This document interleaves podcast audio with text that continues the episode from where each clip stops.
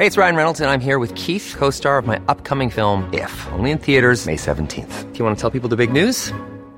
All right, I'll do. Sign up now and you'll get unlimited for $15 a month in six months of Paramount Plus Essential Plan on us. Mintmobile.com slash switch.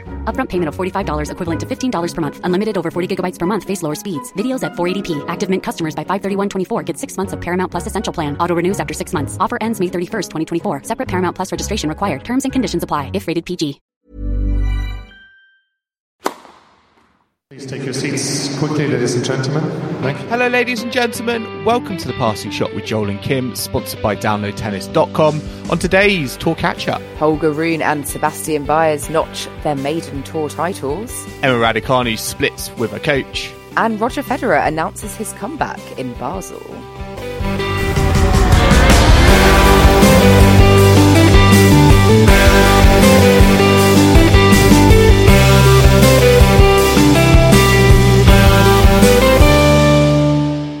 Kim, today is the 3rd of May, and we are here to catch up on the week in tennis at Passing Shot HQ.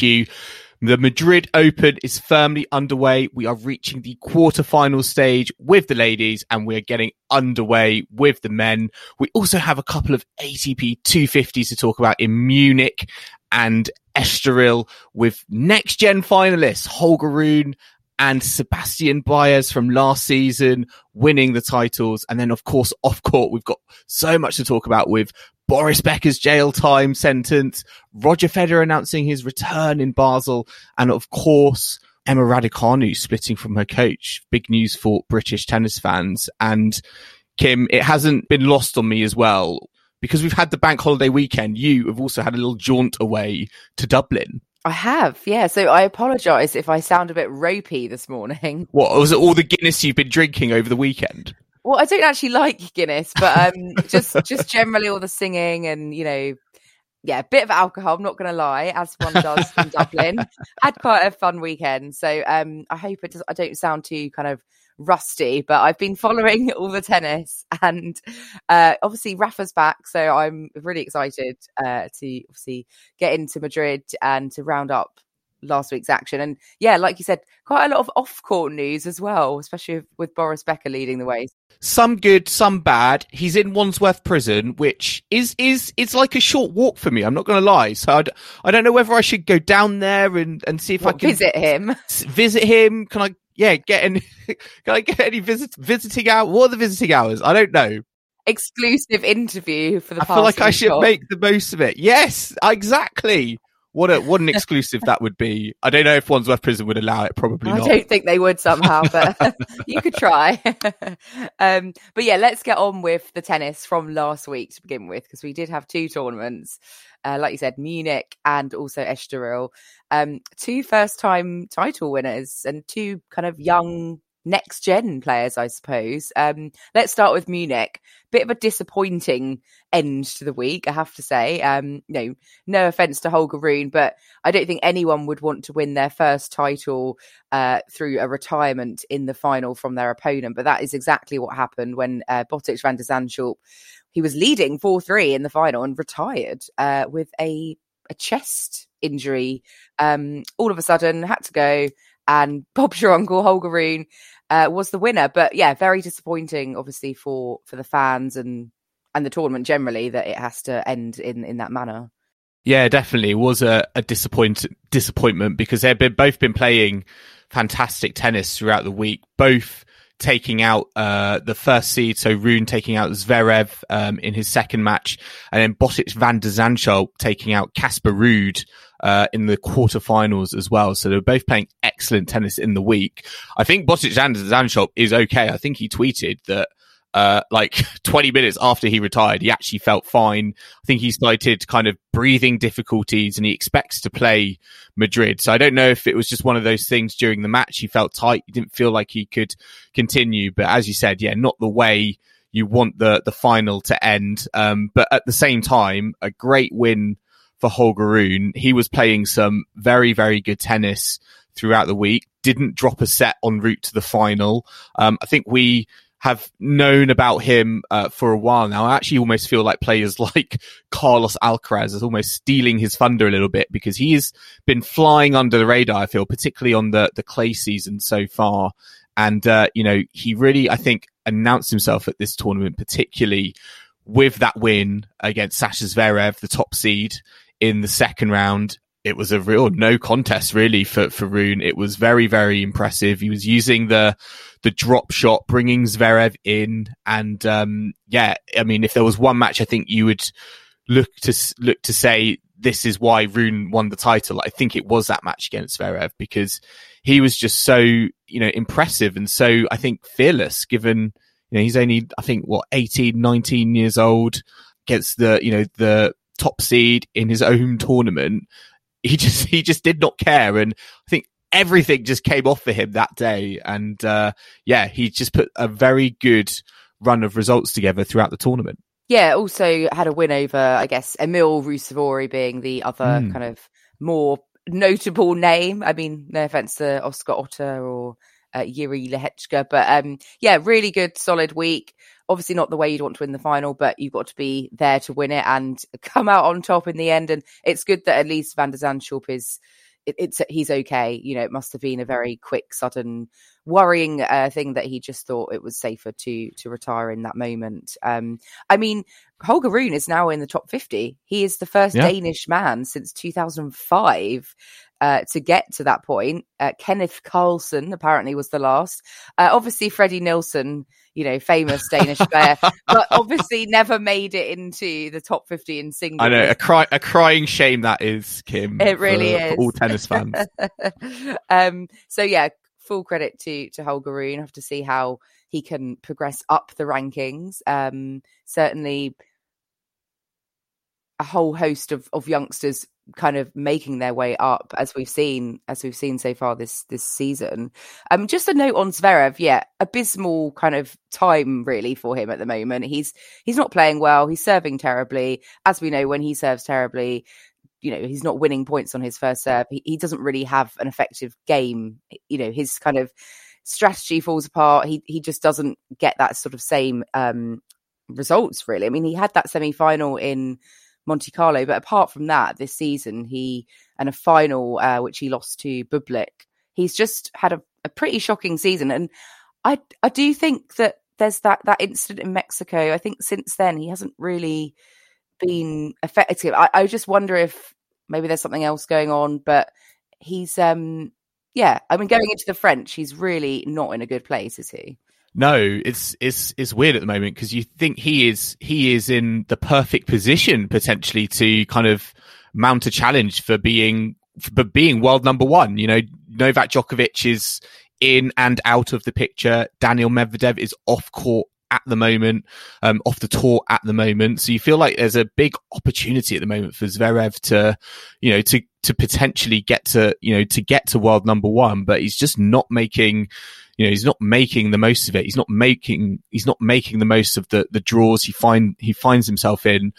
I think, you know, he was pretty, he'll be, feel pretty reassured by, I think, getting to, you know, the semi-finals in, in Monte Carlo. But, you know, at the same time to come into, to Munich, 250 event, top seed, you would have expected him to to get further than he did, and the fact that he didn't even win, you know, one match. Yes, he did come up against an inspired Holger Rune, but his his performance, particularly his serving, it just yeah was not particularly great. And uh, you know he made seventy five percent of his first serves, but he only won half of his service points um, against Holger Rune. He didn't hit a single ace. There were some very ugly kind of second serves I was seeing as well. And um, yeah, you obviously feel that when that's not working for him, it kind of all falls apart from there. And uh, I think another thing I think I noticed in that match with Rune is that even though I feel like he feels quite comfortable from the, the back of the court, trading from the, the baseline,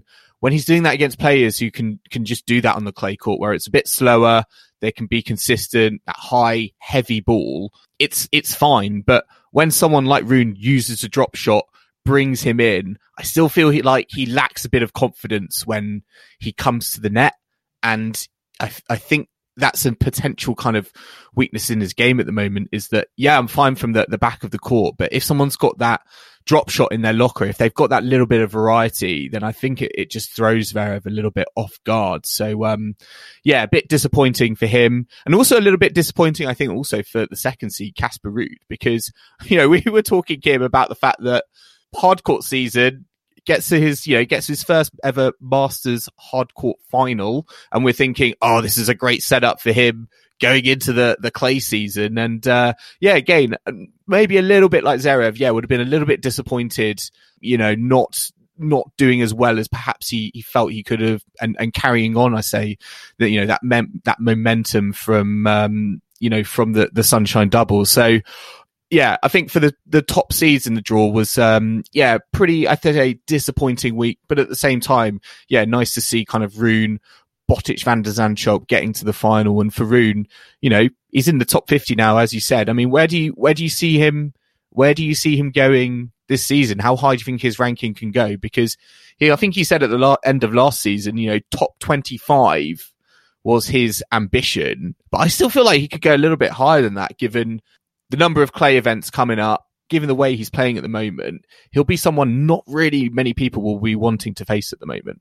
Yeah, I can see him getting like a big win at a slam over a top seed. Mm. Um, perhaps not necessarily following it up and going deep at a slam. He took a set off Djokovic at, at the US Open last year, so Yeah. definitely doable. He did. So I think 20, yeah, I think top 25 is doable, top 20. You know, if he's not having as many points to defend from the rest of his season. So he surely the only way is up. uh, Should you know he stay fit and healthy?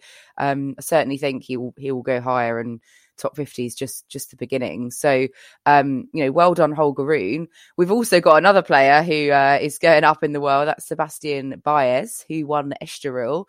Uh, again, another first time ATP Tour title winner.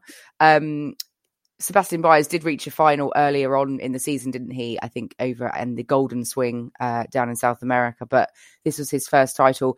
Won very comfortably over Francis Tiafoe, 6 3, 6 2. Got off to a bit of a slow start, but managed to, I think, hold his serve, not go double breakdown early on. And that was kind of the real key factor. From then on, he was um, definitely the stronger of the two players. And um, yeah, kind of raced through the rest of the match, really. It wasn't a very long final. And uh, yeah, so two two young new first time title winners on the same day. Um, and Sebastian Baez, yeah, obviously we we think of him, don't we, as a, as a clay courter. You know, he's Argentinian. He's sort of honed his his uh, magic, I guess, on the I think a lot of challengers out on the clay. But um, yeah, now an ATP tour title winner. I think of him as a new Diego Schwartzman. Um, I don't know if it's the backwards cap, and he's quite a, you know, he's uh, he's like he's I think what, five foot seven, five foot eight. Um, yeah, he's uh one of the smaller players on the on the tour, and um, you know, you know, he he is a player who he does just look at home on the on the clay court. That that doesn't surprise you, um, as an you know, obviously as an Argentinian, and um, yeah, really nice really nice victory um, coming through. Uh, again, some real battles um, in you know in Estoril. Francis Tiafoe as well came coming through various battles. I feel like he was on the brink of going out at, at various points en route to the final. So both had to really fight their way through to the final. And I actually think Francis Tiafoe, I mean, his uh, semi-final against Seb Korda was uh, an absolute roller coaster. Seb Korda probably should have won it. Um, but Tiafoe coming through 6-4 in the third, I think it lasted over three hours. I think Tiafoe was pretty knackered, uh, having saved match points as well, um, getting, just getting to the final. And I think perhaps that told a little bit in terms of, in terms of his legs. I think Tiafoe was saying himself that, uh, he needed to go to the supermarket, Kim, and buy new legs. That was how Tiafoe put it, um, go, going to the final. So, um, yeah, I think maybe physical fitness had a, an impact on the spectacle of, of the final. But at, at the same time, for Sebastian Baez, another player who I just think is, is very, just very, you know, consistent on, on the clay. I think he's quite aggressive. He's got a decent serve. Um, and yeah, it's setting up him, setting him up really well. And I think he's another player, um, is again, now into the top 50. He's having a good season, was in the next gen finals um, you know, at the end of, of last season, and he's just kind of continuing so, himself. And I know that there are going to be people saying, can he do it on a, on a hard court? Can he do it on other court surfaces? Not sure at the moment, but at the same time, he's making the most of it in the part of the season that you would think this is where he wants to make it count, particularly at the, you know, this top end on the, on the ATP tour level. Yeah. And even if you start out as more of a clay courter, you know, there's absolutely nothing to say you wouldn't learn and grow and adapt your game mm. to improve and excel on other surfaces. So like he's just starting his career. Like let's not um you know write him off just yet on other surfaces. I think um it's it's all a, a matter of time, isn't it? But yeah, for sure, very comfortable on a clay court. Um I think actually, you know, CFO, he we were talking coming into this tournament about what Alejandro Davidovich Fokina was going to do, weren't mm. we, after his Monte Carlo final? And he um he did lose to Tiafoe, but that again it was another very tight battle. So Tiafoe had to get through that one as well. Uh, so I'm not surprised Tiafoe kind of ran out of a bit of steam in the final there. But funnily enough, he seems to like Estoril. He's got to a final before here, hasn't he? Yeah, it, it seems to be a lucky tournament for him. I think he's he's what he's got to four ATP finals. Uh, two of them have now been at Estoril. So there is something about the clay here that uh, Tiafoe loves. Um, yeah, he he took nine hours forty seven minutes uh, to reach the final from his four matches uh, combined. So it just tells you, I think, how much how much mileage was already was already gone. Yeah, given um, yeah getting to the final. So um, yeah, perhaps understandably a little tired. So um, yeah, we'll see how he, he gets on in in uh, in in Madrid. But um, yeah, good week I think for for Baez, but also for for Tiafoe. Kim, let, let's move on to Madrid now because we have had we have had tennis. We have had more tennis in the ladies in the ladies draws, but it has been a tournament so far. I think for the the women where all the seeds are not having. Then something is going on with the altitude and the court, you know, the quickness of the court, it's just not suiting them because a lot of them have been going out in the first round. And I think first round, second round, and we're only left, I think, with Ons Jabeur in the top 10 seeds left already in the tournament. And we've not even got to the end of knowing who our, our quarterfinal, quarterfinal lineup is.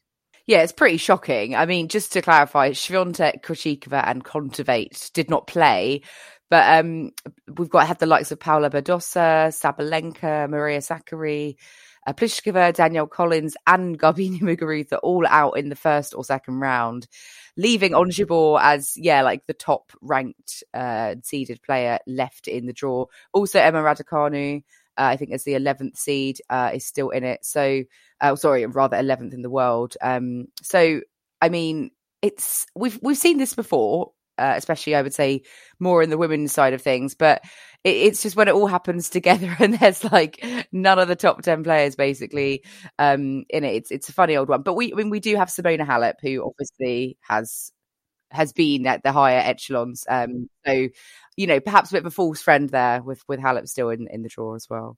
Yeah, definitely. It's uh, it feels like a tournament with the fact that Swiatek is not there is completely up for grabs. And the fact that all of the, the top seeds have gone out again, it just reasserts that, that view that, yeah, this tournament, uh, for the, the women is completely up the grabs. Who knows? Potentially for a first time, first time masters level winner. You were speaking about Simona Halep. She is here. She is playing great tennis. She has obviously got in a new partnership now with Mouratoglou, previously Serena Williams' coach. She's had a couple of very good victories. I watched her yesterday against Coco Gauff coming through 6-4, 6-4. She had that standout win against the second seed Badosa as well in the second round, 6-3, 6-1. So she seems to be one of the form players. That partnership seems to be going very, very well at the moment. And, uh, you know, it was interesting to hear about how, you know, she is looking to play more aggressive under Mouratoglou, and it seems to be paying dividends at the moment. Coco Gauff, yes, she was ahead in that second set and probably would have felt that she could have, have closed it. But again, the, the pressure and the aggression I think that Halep showed Gauff, I think, just sort of buckled under the, the pressure a little bit. And, um, I mean, Madrid has been a, happy hunting ground as well, I think, for Halep. I think this is now her, I think she's now got 30 wins, um, in the Spanish capital. I think only Kvitova has more and she could, I think, potentially overtake Kvitova this tournament, depending on how deep she goes. So it's been a happy hunting ground for her. And even though she is unseeded, given that she's still in the draw, given her experience and how well she plays at this tournament, and with Mouratoglou in her in her corner, it feels like everything is is set up for I think what she calls Simona 2.0. Yeah, I mean, if you look at everyone who's left in the draw, I, I feel like Halep is is the favourite now. I mean, just seeing how well she started this tournament, she's got you know Patrick Mouratoglou, like so it's this new kind of rejuvenation with her, and the way she beat Badosa, who has been playing really good tennis this year and you know did really well here previously and it's, it's her home tournament perhaps a bit of added pressure you know playing at her, at her home tournament with you know being the number two seed you know that's probably did play into it perhaps. But yeah i think simona halep we know what she can do. She as you said loves this tournament two-time winner and then another two finals uh, on on this court. So i think you know she's got jabeur next which is obviously going to be tough. But I, I think I think Simona is is the one to to beat actually. Um, I mean, let's. We've also got Alexandrova against Anisimova um, in the co- other quarterfinal. Uh, Anisimova knocking out Sabalenka in the uh, the first round, and then also Azarenka. So she's had some some really good wins. We know what she is capable of. Uh, she's been deep at Roland Garros before, so perhaps an Anisimova Halep semi final. Um, we've also in the other half, the, the, top half, this is the Emma Raducanu half. Um, it's just nice that she's been able to get some consecutive wins again. Um, and actually, in her last three sets of tennis, she's only dropped three games, which is really nice to see. After, um, I would say, on the hard courts, you know, quite a lot of dodgy, um, gritty battles. It's it's nice that she was able to get a really comprehensive victory over Marta Kostyuk in the last round, 6-2, 6-1. Um, especially after I think the last time they played Kostyuk basically thrashed Emma to pretty much the same scoreline. So um, nice revenge for Emma there. Uh, she's got Angelina Kalinina next, who um, took out M- Muguruza, well, thrashed Muguruza. Uh, very surprising scoreline there. Muguruza's also another player, I think, who's had a very weird year, hasn't really done anything with it, um, and just just hasn't got any form whatsoever really at the moment. It's it's it's very strange. Yeah, very strange. I think that for me was probably the ugliest result uh, from the you know the top 10 seeds crashing out uh, you know three in love uh, you know, in your home tournament. I don't think she has a particularly great record in Madrid, but at the same time, that scoreline, the manner of the defeat, yeah, I think was particularly disappointing. And um, yeah, she's not having a she's having a pretty wonky season. I think um, it's not been particularly great, um, and uh, yeah, a bit disappointing for her. But um, yeah, Adma- Emma Raducanu though, she seems to be going from strength to strength at the moment. It seems that the clay has really, I think, helped her, you know, get these kind of consecutive match wins under her belt, something that she's not really been able to do a lot of. Um, you know, since she won the, you know, the US Open, uh, last year, she's now won consecutive matches twice in as many weeks. She has looked very, very good here. I think, you know, I was watching some of her first match against Martincova, someone she played in the, uh, you know, in the Billie Jean King Cup, uh, qualifiers. And she was down in that first set, I think, like five, think she was down like five two, and it was really impressed uh, to see how she fought back and won it on a on a tie break. And and since then, she's just been able to just play, I think, very freely and and without kind of any sort of of pressure. And I don't know if that plays into the fact that she's um you know she's no longer working with her coach Torben Beltz, um, and whether that's just taken the the ice off of things in terms of just going out there, playing your game, playing with confidence. And uh, yeah, that win against Marta Kostyuk, she served in particularly. I think she served, you know, really, really well. And um, I think you can see, given you know what had happened the previous week, getting to you know a matchup with Swiatek and pushing Swiatek, even though it was you know straight set six four six four. She played very, very well, I think, and uh, I think that even though in that defeat, I think we you know, we always say this. You know, you learn you can learn so much more. I think in defeat than rather than in victory. And uh, I think perhaps that match showed her. You know, she's got the the belief, I think, and the confidence to really kind of have a go, um, you know, at these, at these clay events coming up. And, uh, you know, with the draw opening up for her, um, yeah, it's uh, it's a really promising kind of position to be in. Um, you know, still one match at a time. Kalinina is going to be a very tough customer. She's going to be full of confidence coming through that that Muguruza victory. But um, yeah, very decent from from Raducanu. I mean, just on the, the the talk of of her and her coach Kim, what did you what did you make of that? Because you know we thought this was going to be like a long term partnership. I think at the start of the season we were excited about it, but six months later something didn't work, and Raducanu felt like she needed a she needed a change of pace. Yeah, it's now her. I think she's had four coaches in the last year, mm. which uh, seems seems quite a lot. But you know, it is the early stages of her career, and I guess she's trying to find. You worried? Um, I mean, when she won the US Open last year, obviously she was under Andrew Richardson, under a temporary sort of working relationship, and you know that was obviously very successful. So I think she just it's it's she's a she's a young, you know, tender age. I guess I think her father's kind of quite involved as well in in picking perhaps the next the next step or what she should be doing. But I think if something isn't working or you don't feel like it's, you know, maybe it's a gut feeling. I, I don't. I think it's probably better to end it sooner rather than later, rather than persisting and it just, you know, you could be wasting precious time maybe um, in your career if you stick with someone that you don't fundamentally think is is right. Um, she said that she'd recently been working very kind of briefly with Riccardo Piatti, who's uh, recently been coaching Jannik Sinner. Well, has coached him into like what the top 10 and they've just kind of parted ways.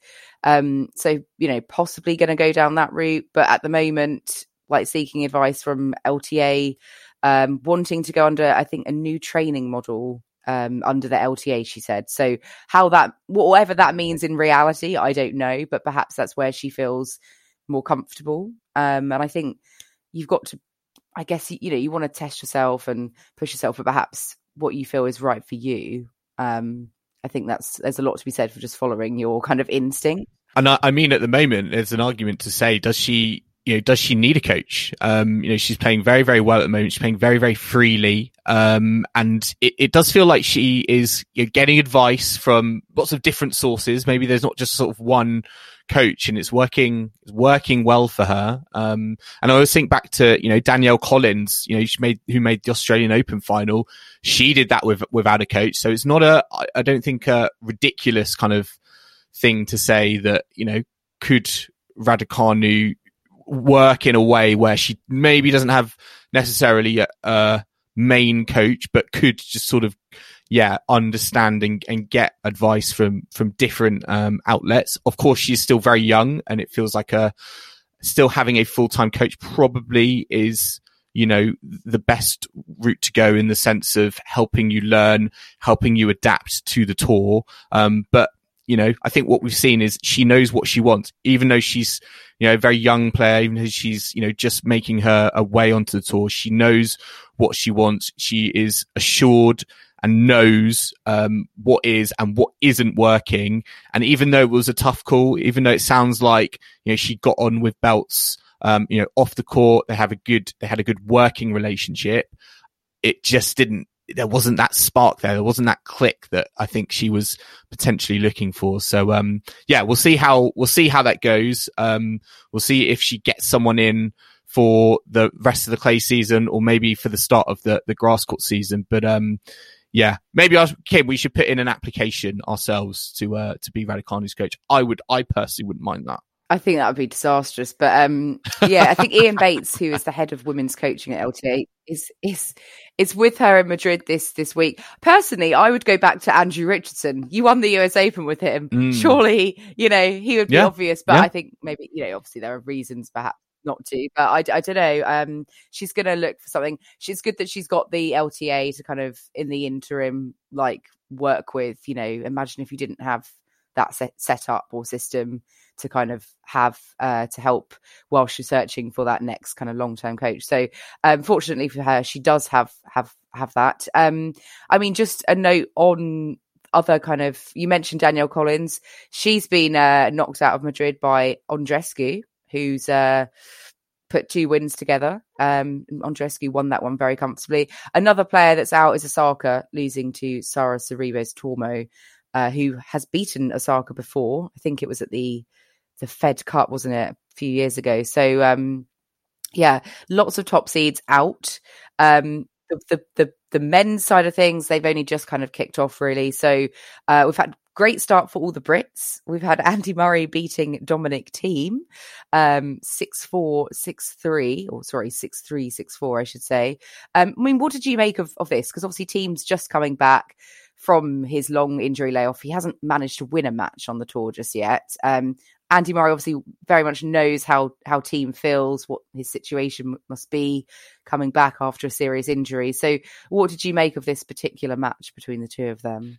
Yeah, I mean, it was a great, uh, it was a great Monday night in. Uh, yeah, I got to watch all of it, and um, I thought both players brought a pretty good level to the court. Um, it was great just to see Andy Murray back on a on a clay court. We haven't seen that for a long, long time. Um, I think his last win on on a clay court was like five five years ago, I think. So um, you know, just to see him back on on clay, something that he wasn't expecting himself uh, earlier on this season. Um, it was just great great to see, and also great to see Dominic Thiem as well. And um, you know, just looking, I think first of all at Dominic Thiem's game uh, again, you know, he's had injury setbacks, particularly with his his wrist and again, I just think at the moment, um, understandably so, there's still, I think, that nervousness, um, that lack of confidence, I think, about kind of using, you know, his body to the, the fullest extent. And I think you could see in the match he was sort of holding back. And although I think his, his backhand side was, was working pretty well. Um, for me, his backhand was, was very, very good. I was almost kind of like, this is the, that's the backhand I know from, from Dominic Thiem. But on the other on the other wing, on the forehand, it was a completely, I think, different story. Um, you know, a lot has been made, I think, so far of of his forehand and how he doesn't get that that whip as much or those spin revolutions as much as um, he did previously. And as a result, it's not as big of a weapon. It's a bit flatter. And as a result, players can do uh, a lot more with it and take advantage of it. And I could sense that in the in the match yesterday. Murray really kind of going after that that forehand wing and um, you know working well for him. So um, you know I think it was a good showing from both players. I think un- I think you know Murray was going in sort of as the favourite given yeah, Thiem just kind of coming back. And um, I think it does reassert my opinion that Thiem French Open probably too, you know, probably too soon. Um, you know, I think you'll see the clay is just trying to get, you know, just just trying to get match wins. I think under his, his belt at the moment, no real expectation, but um, perhaps going into the hard courts, there will be a little bit more you know expectation. And um you know there was a nice exchange at the net between the two of them. You know murray t- talking to you know Thiem very candidly about you know the fact that you know he's gone through this process and um you know you'll be fine. So that was really nice to see. And um yeah i i just think that you know it's just a little bit too early for for Thiem. And and andy murray given all of experience he's a two-time champion as well at, at madrid. Um he just played a very very very, very on song match. And uh, yeah, we'll come up against Denis Shapovalov next, um, which I think we all know from uh, you know his his match with uh, Shapovalov at Wimbledon. Um, so uh, yeah, a lot tougher, but um, yeah, nice win against Dominic Thiem.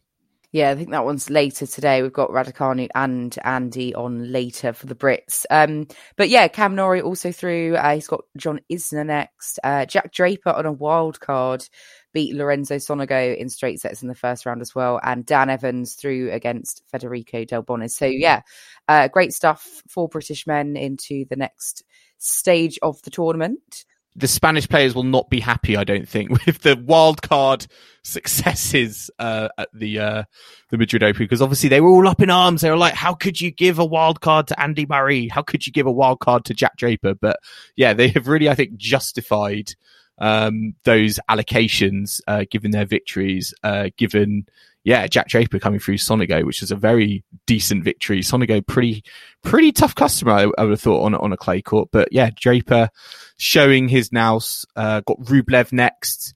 I said Norrie Isner could be quite tricky. You know, these conditions, they do help the big servers, I feel, even though we're on on a clay court. So I think that's going to be quite a battle for Cam.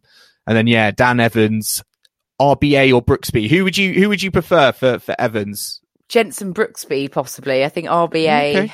very seasoned opposition, especially on a Spanish clay court. So I don't know. Neither of them are, are ideal, but I, I think. Well, I mean, Evans had a disappointing week in Estoril. You know, lost to Cressy. So I, I think out of out of all of them, I'm, I'm not looking to him. I'm looking at Norrie. Although Isner is Isner's not bad on a clay court. I always think of that awful match against um, against Rafa at the French Open where he mm. almost hmm. beat him in the first round. Yeah. So, um, always a bit of a danger. Um, I laugh when you mentioned the Spanish wildcards because uh, Carlos Gimeno Valero, who was the Spanish wildcard, lost to Gael Monfils in the first round. So not really justifying his uh, his wildcard there. Um, I mean, Jannik Sinner's had an exciting time as well, saving more match points against Tommy Paul. He's he's had that a few times this season, saving match points and then coming through. So perhaps uh, you know, I always feel when players do that, they actually go on a bit of a run. So perhaps he's one to to watch uh, for the rest of the tournament. Um, but yeah, we've also obviously got Rafa back, uh, which is very exciting. Um, Novak Djokovic is also in the draw. He's playing Gael Monfils later. So yeah, it's just kind of really shaping up nicely, I guess, as we're moving closer to the French Open. Uh, I think this must be the first tournament this year with with both Rafa and Novak in. So it's all all setting up uh, nicely. Perhaps we'll have to see how they both get on. Obviously, Rafa hasn't played in a in a while. Djokovic still a bit bit rusty, but uh, you know, off the back of the Belgrade final, I'm sure he'll. Uh, I mean, well, he could be playing Andy Murray potentially if if uh, Murray does get past Shapovalov. I think that might be a stretch, but that would be quite interesting, wouldn't it? it would break the uh, win a match, lose a match mold for Andy Murray. I think uh, if he did, uh, yeah, beat Shapovalov, I think that would be very, very, very tough. Um, but yeah, Djokovic Monfils, I feel like that could be quite an entertaining one. And Kim, just a quick shout out before we do go to an ad break. Lucas Pouille, another wild card, beat Karen Khachanov last night uh, in straight sets. Uh, Lucas Pouille, who I don't think we've spoken about for long, long time. Um, yeah, in Madrid on a wild card, decent, decent, decent performance. Where has that been? You know, last last few seasons, he he faces Stefanos Tsitsipas next. So um, yeah, a really good day I think yesterday for for all of the wild cards and also for British tennis. I actually think that was the first time ever for Brits um, getting through to the second round of a Masters event. And Kim, who would have thought it would have happened on the clay of Madrid? I mean, yeah, maybe it, it, it did Wells or, or, Miami, but the fact it was on the clay, I feel like it just, it, you know, I feel like when we come to like Davis Cup, all the of all the countries we play, they're always like, let's put it on clay because we know Brits don't like clay. But uh, yeah, if you look at the Madrid results in Madrid so far, been pretty handy. Pretty nifty on a clay court, yeah. Woo. Um, right, we'll be talking about Davis Cup later, actually, but um, let's take a quick break now. Do join us in the second half, where we'll be having a look at Boris Becker uh, being sent to jail, uh, Roger Federer announcing he'll be returning in Basel, and um, also looking ahead to the Davis Cup finals, Joel, which are a long way off, but we've had all of the draws announced. So do join us in just a moment.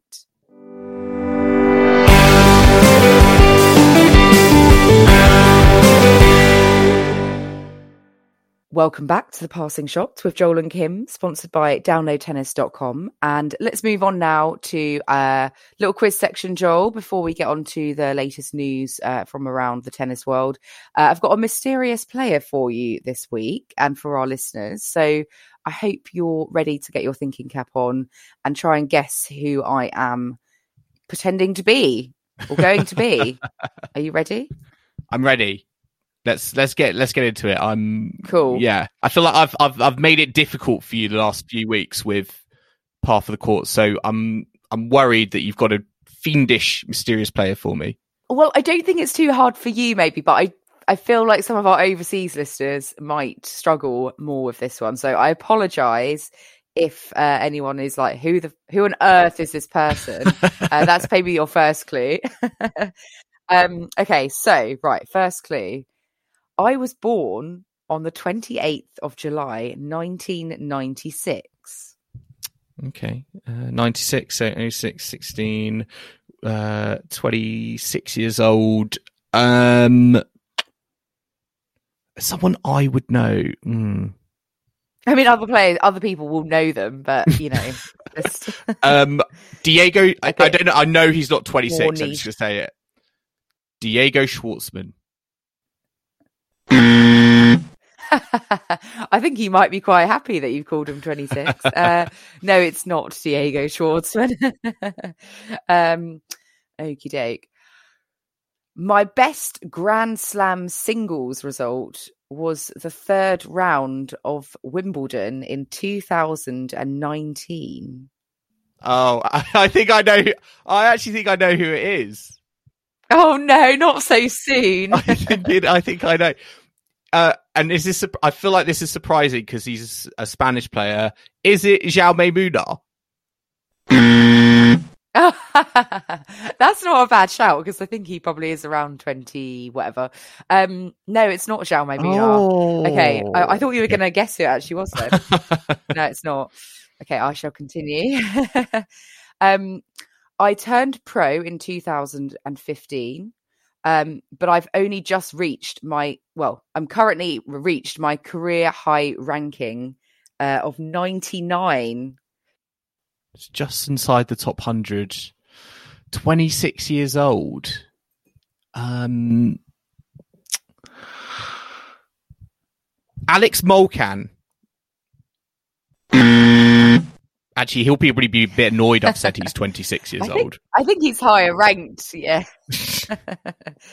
um. Oh, interestingly, just talking about Alex Molcan, you said that Marian Vajda is is now coaching him. I mean, there've been videos of him working working with Vajda, but yeah, yeah. Okay. I had success at the mixed doubles of a Grand Slam last season, reaching the final of Wimbledon, but sadly losing. But Mixed reaching the final with um, my partner. mixed doubles last season. Hmm. Wimbledon, yeah. I'm sure a lot of British listeners are, have got have got this by now, Joel. Um, good question. Um, I'm trying to think of that final. I feel like Joe Salisbury. Is Joe Salisbury 99 in the world? no, well, no. no, Joe Salisbury's very close.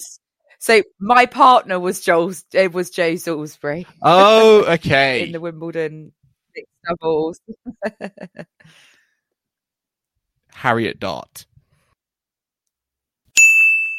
Correct. well done. Yeah, I had loads more clues there to give. Uh, I was going to talk about that match against Sharapova, the six love, six love, and oh, uh, of course. Yeah. yeah, all the recent uh, success. But yeah, she's now in the top hundred.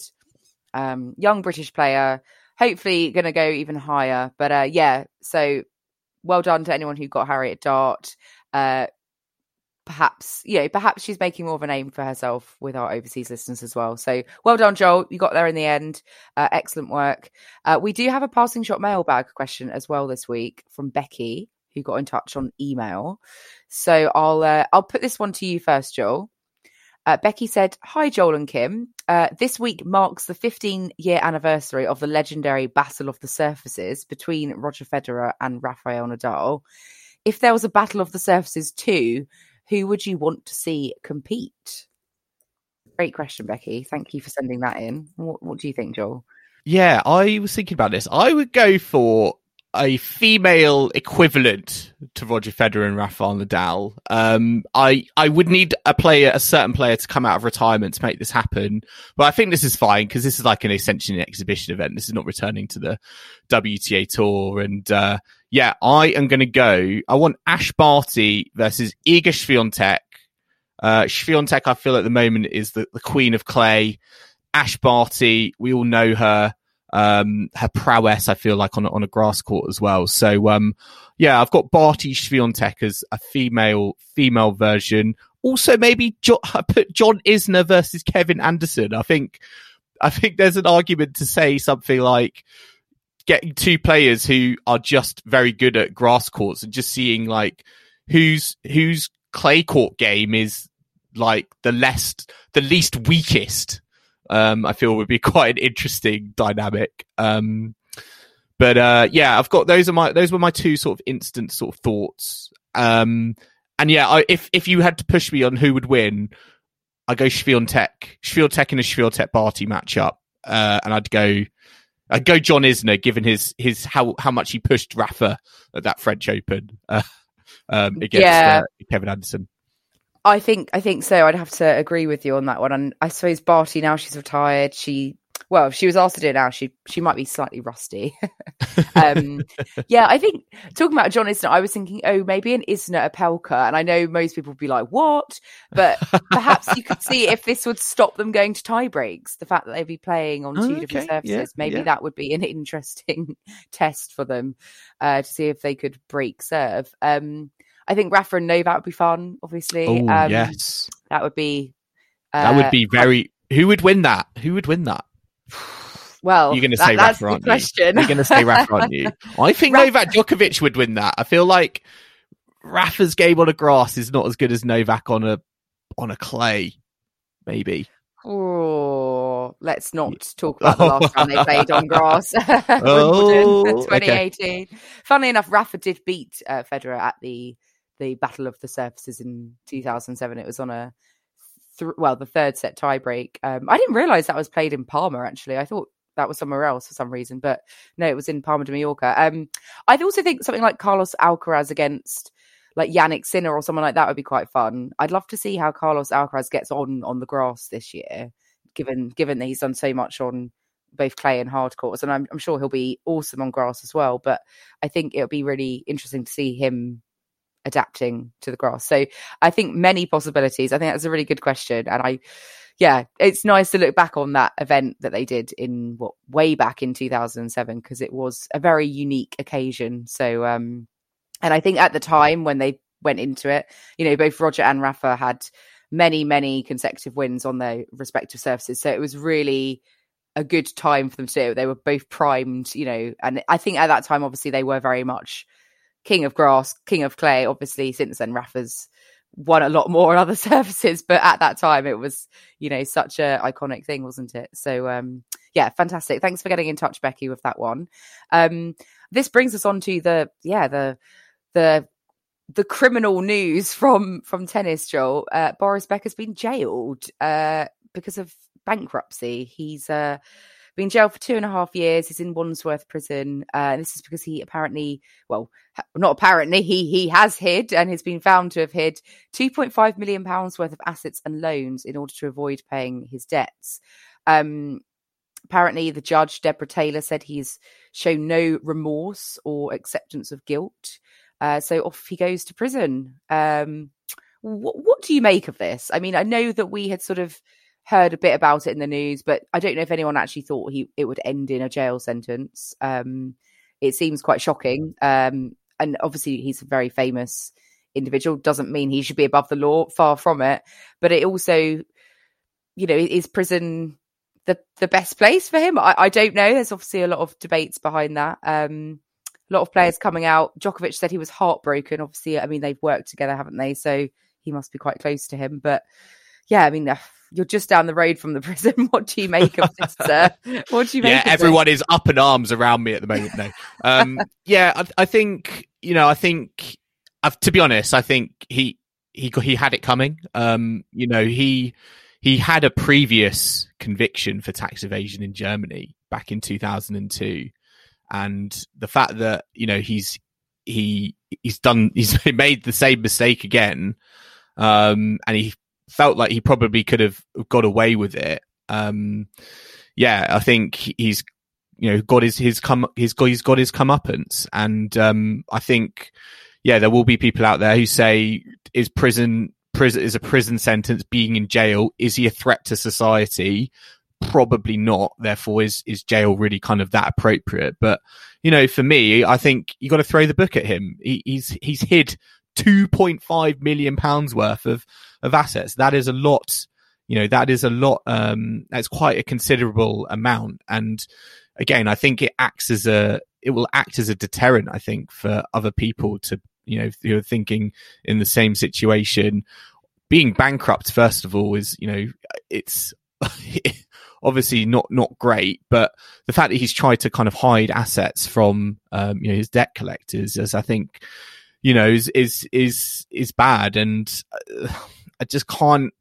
Yeah, I can't have this sort of love in. I feel like with him, like you know Novak Djokovic. I understand it because you know they work together, but uh, you know Andy Murray said he felt you know no emotion um, you know when he he heard the news and again, I, am I've probably side with with Murray on on this point of view, and I sort of do. I am sort of happy that he is in in jail. He's not going to serve, you know, the the two and a half years in full from what I've been reading, but um, I think it's the the best deterrent for him to do something like this again because I think he just felt like he could play the system, he could cheat the system, and you know he could win. And you know, regardless of you know, what a celebrity he is. You know, obviously we hear his voice every year at, at Wimbledon. He wore his Wimbledon tie uh, to the court hearing, um, you know, this uh, last week. But, um, you know, outside of that, this is, you know, this is serious business and you can't do these things and expect to, expect to get away with it. So, um,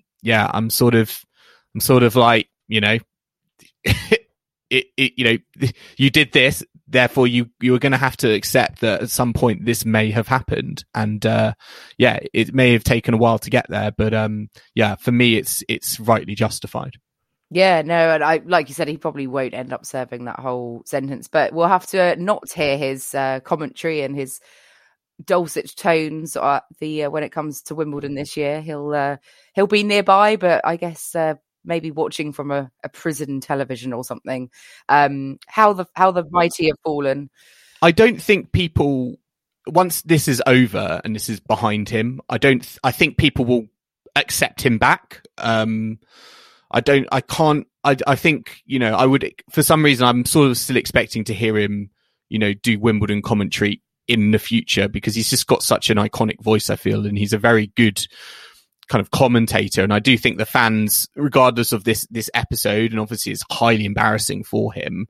Um, I still think they would, you know, there's still that appetite, I think, to, to hear him in and have some sort of media profile. But, um, yeah, uh, for me, I just, at this moment, it's just, uh, yeah, it's just, he needs to go do the time for, for the, the crimes he's, he's committed.